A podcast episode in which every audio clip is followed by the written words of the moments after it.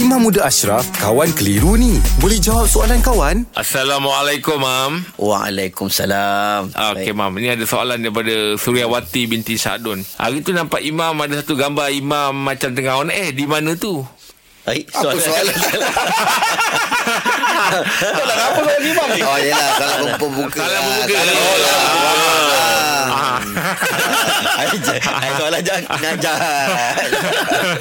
Itu gurau antara kita lah, Mam.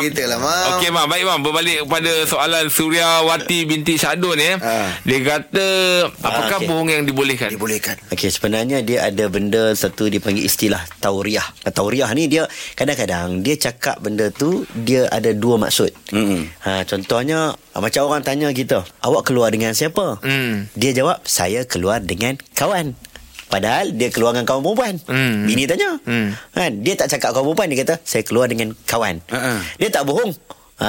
Dia tak bohong. Tapi dia ada unsur-unsur nak bohong. Itu ada benda yang dipanggil dalam keadaan-keadaan tertentu.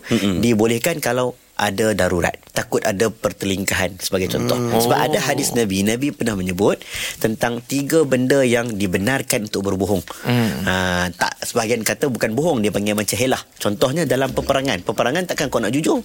Dah perang, mesti ada taktik-taktik penipuan, peperangan. Nombor 2, dalam hubungan 2 orang. Dia berkata Laisal Qadab, tidaklah dinamakan satu pembohongan siapa yang yuslihu bainan nas, yang nak meleraikan 2 orang yang sedang nak bergaduh. Nak berdamai. Nak berdamai. Kau cakap aku macam ni, kita datang-datang, dia tak cakap kat kau, nak berdamai kan. Jadi ada benda yang dibenarkan untuk berbohong. Antaranya lagi adalah hubungan suami dan isteri. Suami boleh berbohong kalau benda itu boleh mendatangkan satu benda yang lebih kemudaratan yang besar, termasuklah isteri. Masuk mudarat tu apa, Mam? Mudaratnya contoh periuk terbang, kuali terbang itu. Tapi kadang-kadang tu benda tu kan orang anggap macam dah jadi amalan.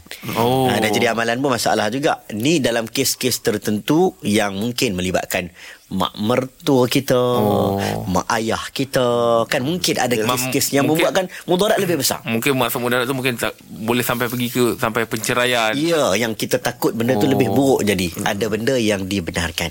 Yang lain tu tak dibenarkan. Tetap kena cakap benar.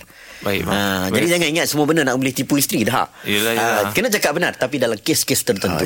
Baik, Mam. Terima kasih banyak, Mam. Alhamdulillah. Selesai satu kekeliruan. Anda pun mesti ada soalan kan? Hantarkan sebarang persoalan dan kekeliruan anda ke sina.my sekarang.